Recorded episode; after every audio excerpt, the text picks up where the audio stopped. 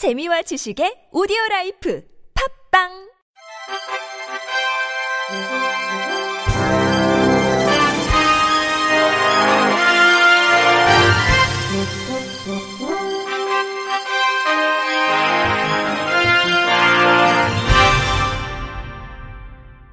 청취자 여러분 안녕하십니까? 2월 14일 수요일 KBRC 뉴스입니다. 가칭 장애 벽 허물기 등 장애계 단체는 어제 국가인권위원회에 2018 평창 동계올림픽 개회식 방송 중 청각 시각장애인의 시청권을 보장하지 않은 방송 3사와 정부를 상대로 진정을 제기했습니다.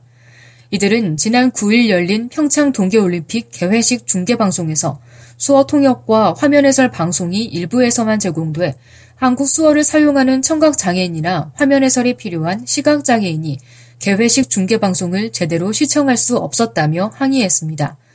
이날 기자회견에서 차별 진정인 윤정기 씨는 지난 1988년 서울 올림픽 당시에는 누가 어떻게 메달을 따고 저 장면은 무엇인지, 사람들이 왜 환호성을 지르는지, 눈물을 흘리며 안타까워하는지, 소리라는 게 존재하지 않는다는 알 수 없던 것들이라며 이후 30년 사이 장애인 차별 금지법과 한국 수화 언어법을 제정했으며 많은 인식의 변화 등이 있었지만 1988년 당시나 지금이나 벽은 여전히 존재하고 있다고 토로했습니다.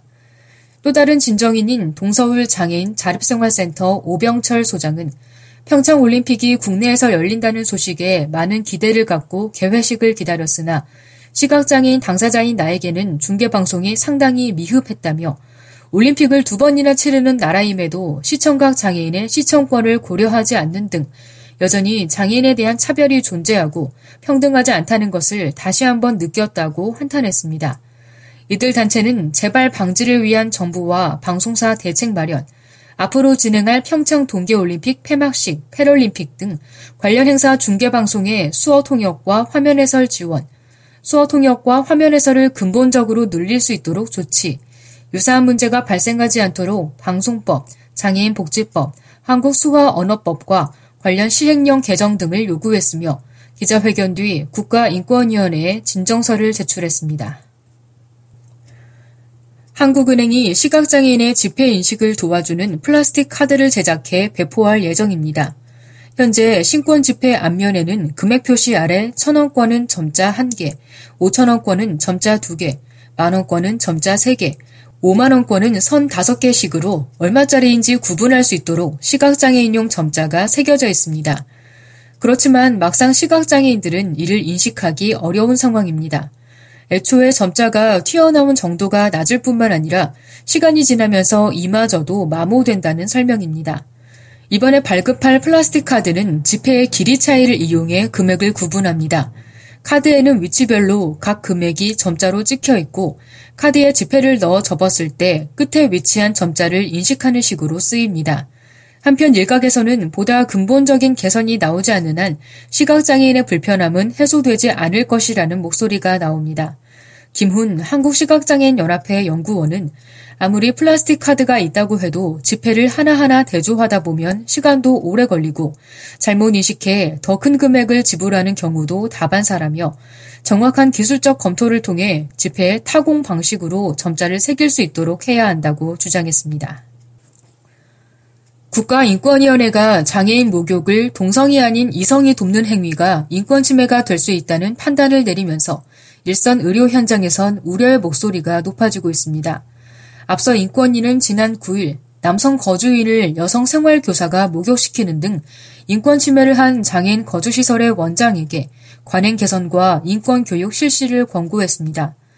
비록 속옷을 입은 상태에서 목욕을 시켰다 하더라도 동성이 아닌 이성에게 도움을 받는 것은 상당한 수치심을 줄 수 있으므로 이성의 종사자가 목욕을 시키는 행위는 헌법에서 보장하는 진정인의 인격권을 침해하는 행위라는 게 인권위의 판단입니다. 이 같은 인권위 개선 권고안이 내려지자 노인 요양시설 등 일선 의료 현장에선 현실을 반영하지 못한 조치라는 목소리가 높습니다. 시설 측은 거주인은 남성이 70%인데 생활교사는 남성이 50%이기 때문에 목욕을 도울 때 성비를 맞출 수 없었다며 외부 활동에 제약이 있었던 것은 차량과 활동 보조 인력 등의 한계가 있었기 때문이라고 해명했습니다. 그러나 인권위는 해당 시설장에게 관행 개선 및 인권교육 시행을 권고하고 관할 시장에게는 유사 사례가 발생하지 않도록 관리 감독을 강화하라고 권고했습니다. 요양병원 한 관계자는 시설 내에 남성 생활 교사를 확충하기 어려운 게 병원들의 현실이라며 이에 대한 정부 차원의 개선책 마련이 먼저 이루어지고 나서 환자의 인권도 함께 개선하는 방향으로 가는 게 맞다고 본다고 토로했습니다. 서울시가 오는 2022년까지 탈시설 가속화 및 거주시설 변환 중심을 중점적으로 장애인 복지 패러다임을 변화시킵니다. 서울시는 향후 5년간 서울시 인권정책의 청사진을 담은 제2차 인권정책 기본 계획을 발표했습니다. 이번 계획은 함께 누리고 포용하고 참여하는 인권특별시 서울이란 비전 아래 37개 추진 과제, 100개 세부 사업을 추진합니다. 장애인 관련으로는 사회 구성원으로 살아가는 공동체, 누구나 손쉽게 도시 공간을 공유하는 정책을 추진합니다. 자립체험 공간 확보 및 탈시설 인식 조성이 중심이 됐던 1차 도입기에서 한 발 나아가 2차 발전기에서는 탈시설 가속화 및 거주시설 변환 중심을 중점적으로 장애인 복지 패러다임 변화를 지속합니다. 어린이, 장애인, 어르신 등 교통약자나 짐을 든 시민 및 여행객 등 누구나 장애 없이 이동할 수 있도록 단순한 보행 환경 개선에서 한 발 더 나아가 교통약자에 대한 배려, 유니버설 디자인 적용 제도화, 무장애 관광 도시 등도 추진합니다. 이외에도 장애인 인권센터 기능 확대, 발달장애인 전생애 지원 서비스 제공, 시각장애인 생활이동지원센터 운영 체계 효율화, 재난 약자를 위한 서울 재난 안전 포털 시스템 개발 구축, 장애 청소년 미술 교육 지원 등을 추진합니다. 제2차 인권정책 기본 계획을 심의한 서울시 인권위원회 최영애 위원장은 제2차 인권정책 기본 계획을 통해 참여, 공유, 포용이라는 키워드가 인권의 관점으로 서울시정을 꿰뚫을 수 있도록 협력을 아끼지 않겠다고 말했습니다. 대한안마사협회가 그제 국회의원회관 제3세미나실에서 보건복지부의 안마침 유권에서 30주년을 맞아 안마침의 역사적 배경과 향후 발전 방안 모색이라는 주제로 세미나를 개최했습니다. 이번 세미나에서는 안마침 전문가들을 초청해 안마침의 역사와 현 상황을 되짚어보고 향후 올바른 발전 방안을 모색하기 위해 강연과 토론회 형식으로 개최됐습니다. 우리나라의 의료 교육은 1898년 평양 맹학교의 실기 과목 중 마사지 교육에서 시작해 1913년 조선 총독부가 설치한 경성재생원 맹아부 3년 과정으로 구체화됐고 시각장애인 졸업생은 경무총감령 제10호 안마술, 침술, 구술 영업 추체 규칙에 따라 안마사, 침사, 구사 자격증을 각각 취득했습니다. 시각장애인 안마사들은 정규 교육을 통해 배운 안마침을 자극요법으로 시술하고 있지만 현재 법원의 잣대는 침의 종류와 규격에 관계없이 침으로 인체에 침습하는 행위 자체가 무면허 의료 행위라고 판결을 내리고 있습니다. 이를 보완하기 위해 1994년 국민고충처리위원회의 맹인침 법제화에 대해 진정해 국민고충처리위원회는 1995년 4월 4일, 10월 23일 두 차례에 걸쳐 3호침을 법제화하도록 판결했습니다. 이후 2013년 12월 3일 최동익 의원이 의료법에 안마사의 3호침 사용을 명문화하기 위해 의료법 일부 개정 법률안을 발의하는 등 노력이 있었음에도 불구하고 한의사협회의 방해와 관계부처의 소극적인 대처로 명문화에 이르지 못했습니다. 이에 열린 세미나는 안마침 종사자 약 100여 명과 보건복지위원회 소속 국회의원들이 참석해 안마침의 유권 해석 30주년을 맞아 그 이의를 재조명했습니다.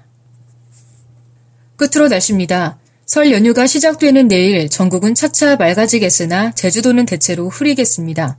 당분간 평년과 비슷하거나 조금 높은 기온 분포를 보이겠습니다. 다만 내륙을 중심으로 낮과 밤의 기온차가 클 것으로 예상됩니다. 내일 아침 최저 기온은 영하 10도에서 영상 4도, 낮 최고 기온은 영상 2도에서 11도가 되겠습니다. 바다의 물결은 서해 앞바다에서 0.5m에서 2m, 남해 앞바다 0.5m에서 1.5m, 동해 앞바다 0.5m에서 3m 높이로 일겠습니다. 이상으로 2월 14일 수요일 KBRC 뉴스를 마칩니다. 지금까지 제작의 권순철, 진행의 홍가연이었습니다. 곧이어 장가영의 클래식 산책이 방송됩니다. 청취자 여러분 새해 복 많이 받으십시오. KBRC